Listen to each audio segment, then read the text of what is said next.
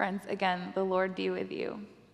I wondered if it was okay if we could spend a little more time talking about freedom today. And to do so, I just want to jump right in to the, the Apostle Paul's words for us, which come from Galatians 5. Listen to this. For freedom, Christ has set us free. Stand firm, therefore, and do not submit again to a yoke of slavery. For you were called to freedom, brothers and sisters. Only do not use your freedom as an opportunity for self indulgence, but through love become enslaved to one another. For the whole law is summed up in the single command you shall love your neighbor as yourself. If, however, you bite and devour one another, take care that you're not consumed by one another.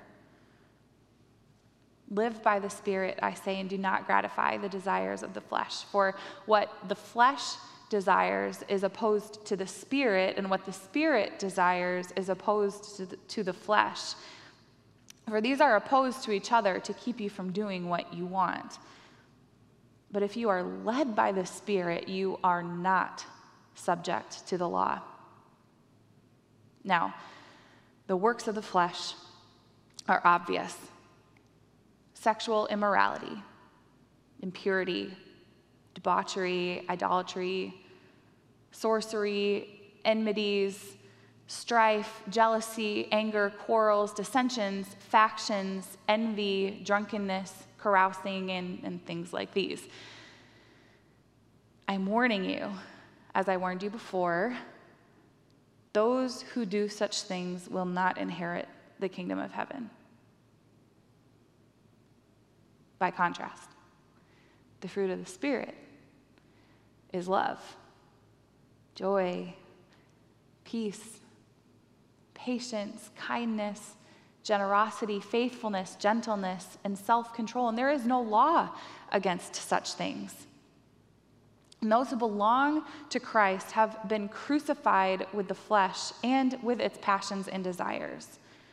If we live by the Spirit, let us also be guided by the Spirit.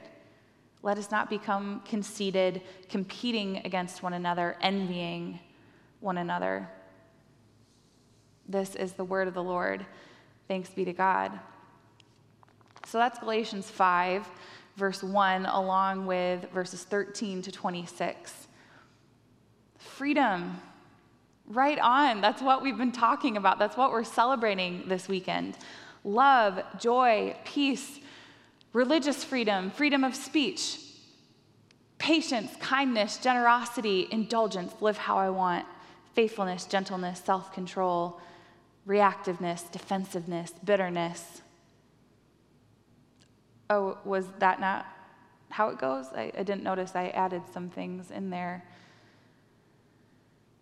Friends, we can't help it every single voice in our lives gives us mixed messages about what freedom is, about how we should be pursuing it, and, and about who we should be pursuing it for. And so there are three movements of this text that I'd like to claim are important for us today. First, you were made for freedom. Second, the Spirit frees you from. And third, the Spirit frees you for. First, you were made for freedom. If you're new at all to Paul's writing or to the Bible in general, what you need to know is that he's generous with this kind of freedom rhetoric. And, and he joins other, so many other writers of scripture who all say things like, where the Spirit of the Lord is, there is freedom. If the Son sets you free, you are free indeed. The law of the Spirit of life has set you free from the law of sin and death. By Jesus, everyone who believes is freed. Live as people who are free. Why all this talk around freedom? Why have a national holiday weekend marking a moment of freedom. Why work to seek justice for the oppressed or hope for the marginalized? Because freedom is at the core of our longings and needs as human beings. Because God created it that way. In the beginning, the word was spoken and life burst into being sun, moon, plants, animals, and people. People full of creativity and imagination and laughter. And do you know what kind of world they came into? The writer of Genesis, where the story is found, doesn't use the word perfect, actually. It wasn't perfect in the way that we might understand it. But God said it was good. Very good, in fact. And there was shalom. Shalom, which means everything is in harmony and, and all things are flourishing with and for one another the way things were supposed to be, were meant to be. And oh, the freedom to live and love and name and talk and walk alongside the Creator. And then suddenly, with a hiss of a serpent and a bite into a fruit that promised knowledge, it all changed. Shalom was ripped away and freedom was put on standby. And so you were created for freedom, but you were not born free. But even then, God would not be stopped. And the word Jesus made it so that we could experience shalom again experience freedom again. He came to suffer with and for us, to die on a cross, so you would never have to experience life being separated from God ever again. He ripped the veil in two, and now we have the opportunity to have God living inside us. Freedom is there. Jesus says he wants all who know him to experience life to the full. And if you don't want that, I don't know what's better than that. It's not the kind of life that's about having everything you've always wanted. It's not the kind of life that promises the absence of pain or loss. It's just not. But it's the kind of life that is breathing deep because you're loved better than your wildest dreams. Because you're enough before you've done anything to prove that you deserve a place at the table. Because you get to stop worrying about being too much and not enough at the same time. You know the kind of relief and settling that happens when you're with your favorite person and they're known by you and you're loved by them and you can rest and just be fully you. That's what N.T. Wright is talking about when he says, when God offers us freedom, he really means it. We are set free already through the gospel and the Spirit, and finally in the resurrection to be truly ourselves. Do you want that? You were made for that. And when you say yes to that freedom, well, hold on just a minute because I'm getting ahead of myself. You get to say yes to that freedom. Maybe you've heard of this idea of daily conversion that while many of us do have a particular moment in our lives that we can say, This is the moment that I decided to walk and to align my life with Christ. That while many of us may have that, we also still need to wake up every morning and choose that life and claim that Christ in our lives over and over and over daily. It doesn't mean getting on my hands and knees, praying the sinner's prayer every morning because I'm just bad and I just can't get it right. What it means is that we need that habitual, everyday orientation toward the Spirit because no matter what Western culture would tell us, we can't just do it on our own. And just trying harder won't make it happen. To borrow from Pope Francis, who says, for a Christian, conversion is a daily duty, a task of everyday life. And so, all that to say, whether it's your first time or your 10,001st time being converted, what you've been catapulted into with that freedom is a two part existence of life that you were made for. You're free from, and you're free for. Free from and free for, an idea that has shaped the church's understanding of life with Christ for quite some time. And first, I want to address that first piece. You are free from, the Spirit frees you from. When Paul wrote this letter to the Galatian church, he had two free froms in mind. The Galatians, who were Gentiles, were free from both their pagan pasts and they were free from the law, particularly the physical sign of circumcision that the historical people of God had to undergo. Pastor John often reminds us on Sundays that we are free from a past that we cannot change. And that's true. The hurts that we've caused, the systems we've been complicit to, the choices that we've made that we can't undo. And then Paul takes it further. Freedom, he says, is from the ongoing hold as well of a faux sense of freedom he cautions us in this text to use your freedom as an op- to not use your freedom as an opportunity for self-indulgence. And then the list. I'm going to read the list again, not because I want to heap on shame or guilt, but because I want to remind you exactly what you are free from in the Spirit, because it is good news. Very good news. These are things I think that you want to be free from. This time, when I read the list, I'm going to give it a Petersonian twist. Eugene Peterson is the one who helps us understand Scripture using language that might feel, feel a little bit more familiar to us today you, uh, in his paraphrase of the Bible called The Message. Listen to this again, and as you do, listen to the one that hits a little too close to home. It's obvious what kind of life develops out of trying to get your own way out all the time.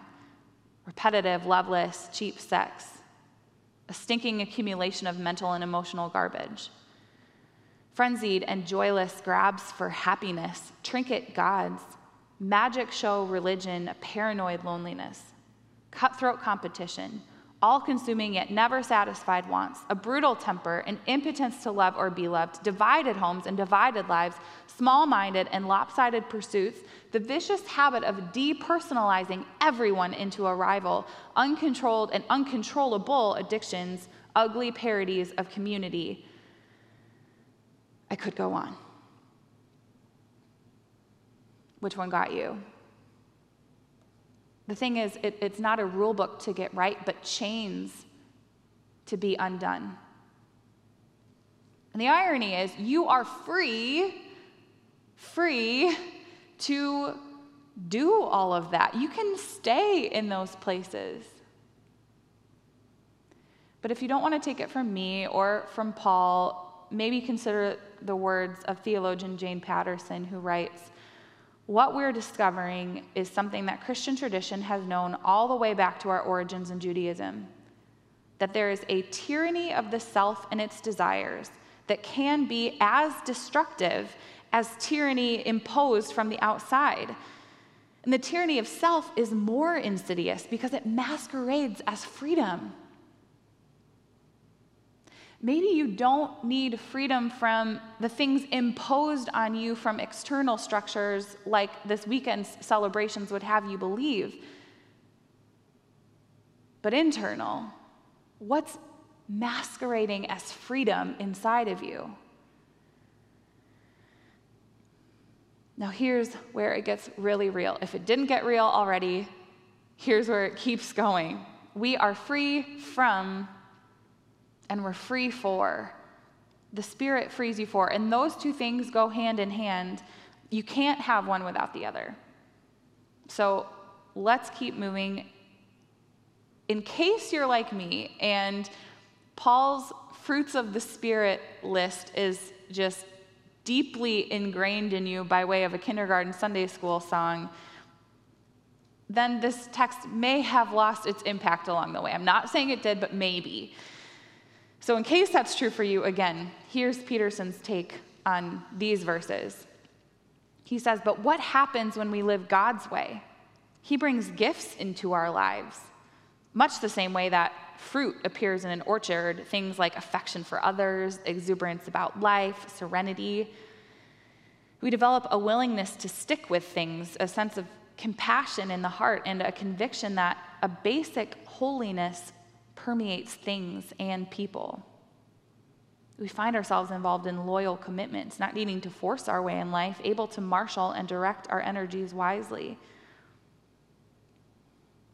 Again, I remember as an elementary school student learning this list love, joy, peace, AKA the things I need to do to be a good Christian. When I'm a good Christian, I have these things, and people will recognize that I have the Spirit, so I just need to do them to show people I have the Spirit. If this list gives you, like me at one point, anxiety, instead of taking a deep breath and sigh of relief, then I'm afraid you too have missed the point. You are missing the freedom Again, we'll rehearse the story. You were made for freedom, but the reality of implicit freedom was taken away from you, but it can still be yours because Christ came and he loves you and he wants to be with you forever and he wants to make you his and you are free in him. Your identity rests in him, which means you don't have to chase or control or keep striving on your own anymore. And instead, Christ, who lives in you by his Spirit, he gives you a new way to live. Some people might call that way fruits. And those fruits, in fact, make you more you, not less you, more who you've always wanted to be. When your life is entwined with Christ, these fruits appear, they're not forced. And that's another way of saying they're not of you. Maybe they're of the Spirit. Maybe. I remember a classmate of mine in seventh grade, I'm going to call her Becky, saying to me at one point in the hallway, Jenna, you just think you're perfect, don't you? It's not about that. It's not about being the one who's the goody two shoes and following all the rules. It's about being so connected and rooted in Christ that the things I'm free to be are what naturally spill over, and life becomes, in fact, full which apparently was not the kind of energy I was putting out into the world in seventh grade. And just in case you, like me, struggle or have struggled to know how to get there, for its entire existence, the Christian tradition has been grounded in what we would call spiritual practices. These Ancient rhythms of life and faith open our hearts and our minds to the ways that God, through His Spirit, is living and active in the world. We see these things and these practices appear in Scripture so many times, like in the book of Acts when the church was born and they devoted themselves to the apostles' teaching and to fellowship, to the breaking of bread and prayer. It's a way forward. A couple of summers ago, at my house in Maplewood, in the Maplewood neighborhood, I decided that we need to, to do some pretty significant pruning of our lilac trees, our lilac bushes that were in our backyard. Keenan, my husband, helpfully offered to take the project on, and with the brawn that he brings to our relationship, uh, I said, Great, thank you. I took him up on it. And after a few hours, I went outside to check on his progress and there were no longer any lilac bushes to speak of. To this day, he holds to, to, the belief that I had asked him to raze them down completely, but since he's not here and I've got the mic, I'm telling you my version of the story. I didn't. All that to say, last summer, then we daydreamed about something new, a new flowering tree to put in our yard instead of the lilacs. We settled on a magnolia. And so we walked ourselves down to Yonkers Garden.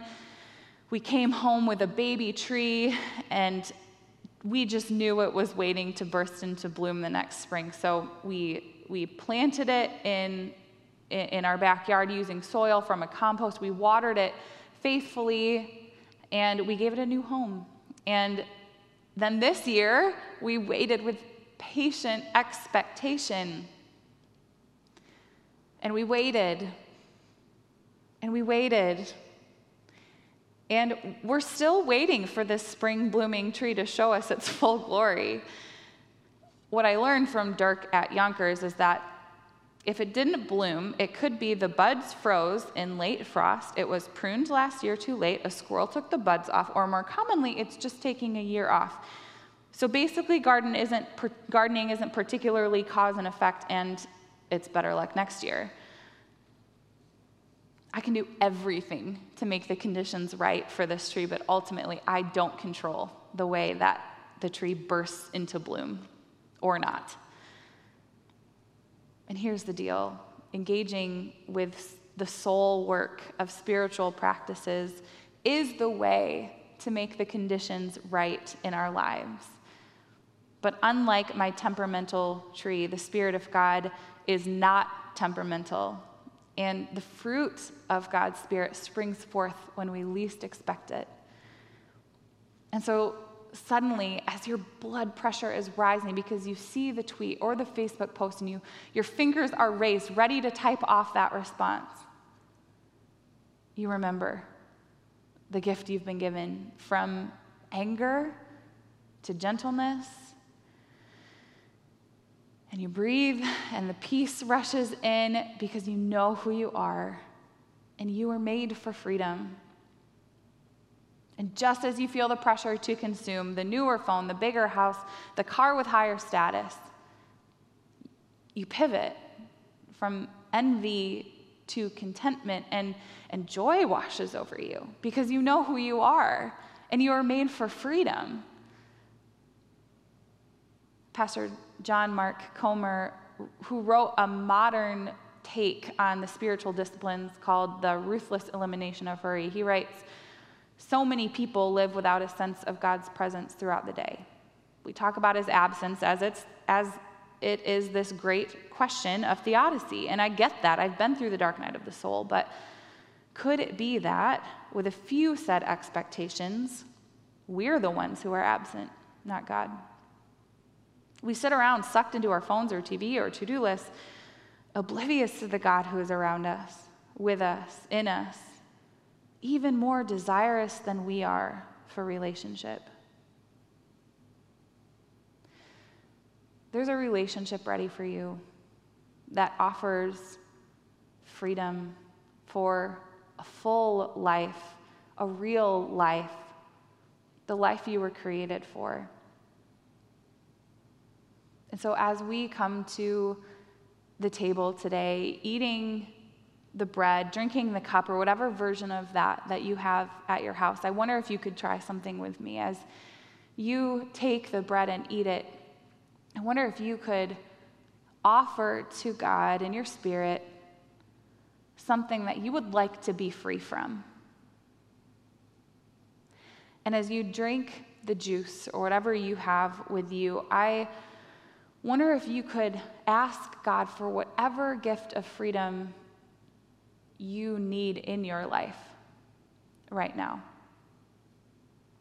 This is Christ's body, which is given for you, and this is his blood shed for you.